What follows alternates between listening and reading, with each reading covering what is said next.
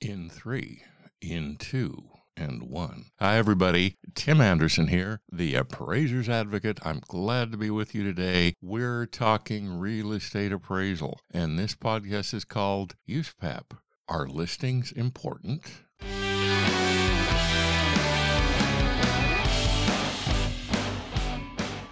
Are listings an important component of a real estate appraisal? This is a question that came into me recently. To be honest, I'd never thought about that before, so I had to ask, important relative to what? And to a great extent, this was the appraiser's dilemma. In other words, when were listings an important component of the analytics of a credible real estate appraisal? Indeed, are they an important component of an appraisal at all? This is what we're going to cover in this particular podcast. According to USPAP, are listings an important component of the real estate appraisal process? To answer that question, we also look at USPAP itself, what the Fannie Mae Selling Guide says on the subject, as well as what the 4000.1 Handbook says. What you're about to hear, frankly, may surprise you. First of all, note that USPAP does not define a comparable sale nor a comparable listing. This omission means nothing more than USPAP recognizes the standard real estate appraisal definition of these terms. So there is nothing new here.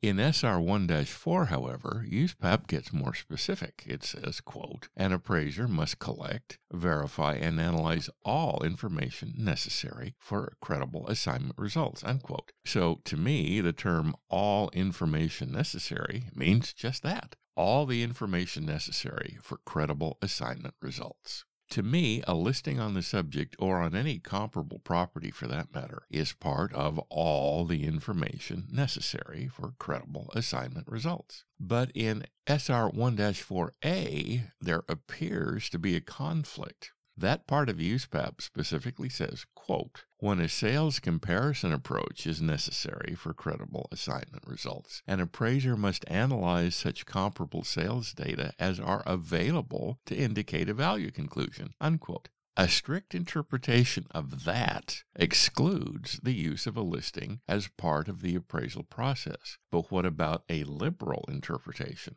Clearly, the property would not be listed for sale unless the owner wanted to sell it. It would not be in MLS if the seller did not want to expose it to as many potential buyers as possible. Given these, I choose to interpret this part of USPAP liberally. This choice to interpret this standard rule liberally is one I conclude USPAP supports. Now, why is that? In pertinent part, SR 1 5A makes it clear that an appraiser must, quote, analyze all agreements of sale, options, and listings of the subject property current as of the effective date of the appraisal, unquote. There's that word all again. Therefore, that word all must be important. Again, I interpret this statement as liberally as possible. To me, this statement means not only listings on the subject, but listing on the comps, as well as the listings of other comparable properties in the neighborhood that are not part of your analyses. So, yes, USPAP supports the use of listings as part of an appraisal's analytics. Therefore, they are important to USPAP. Now, let's see if there are other authoritative appraisal sources that support or reject this conclusion about the importance of the use of listings. On the URAR 1004 form, go to the top of page 2. On it, the GSE specifically asks the appraiser to, quote, state the number of comparable properties currently offered for sale in the subject's neighborhood, unquote. This is part of the appraisal's analyses of demand and supply factors in a particular market but it also demonstrates listings are part of that market. And it assumes the appraiser must gather this information as one component of the analytics, leading to a highest and best opinion and a value conclusion. So, there's another support for the conclusion that USPAP considers listings as important. We use listings as part of the appraisal process. We put them on the sales comparison grid. We even adjust them for their differences with the subject. Now, let's go to the Fannie Mae Selling Guide, specifically Section B4 1.3 08, labeled as Comparable Sales. On the very first line is this clear statement quote, The appraiser is responsible for determining which comparables are the best and the most appropriate for the assignment. Unquote.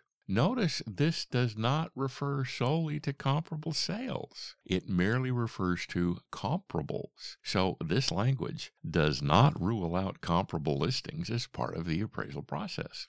Then there is this statement under the subheading of minimum number of comparable sales. Quote, the subject property can be used as a fourth comparable sale or as supporting data if it was previously closed. Contract offerings and current listings can be used as supporting data if appropriate. Unquote. So even stodgy old Fannie Mae recognizes that listings are an integral component of the analytics of the appraisal process.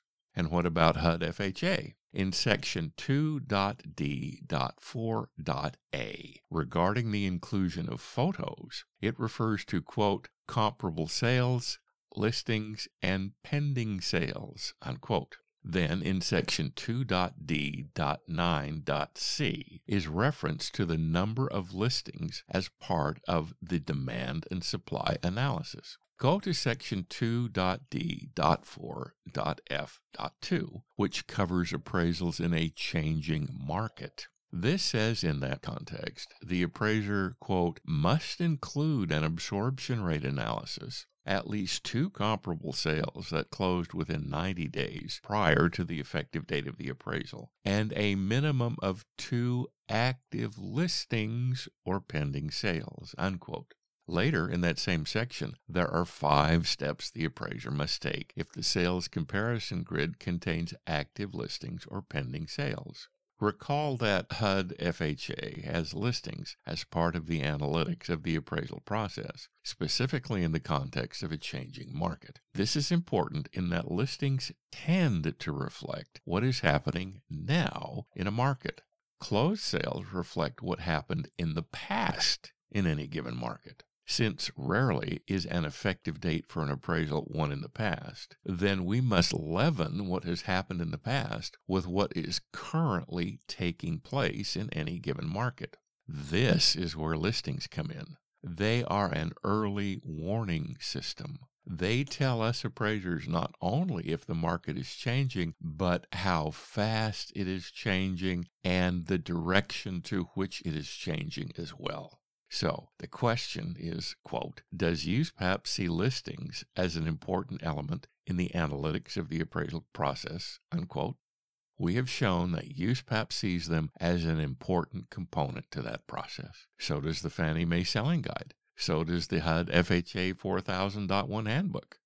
What more support for a conclusion could you ask than these?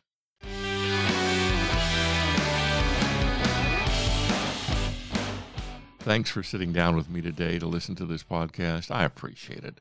I'm Tim Anderson, the appraiser's advocate. If I can ever help you, please feel free to contact me. My email address is tim at theappraisersadvocate.com. It'll be a pleasure to work with you and an honor to know you. Please let me extend my best to you and to your family. And, as I end every podcast with, are your professional fees high enough? And now we're clear.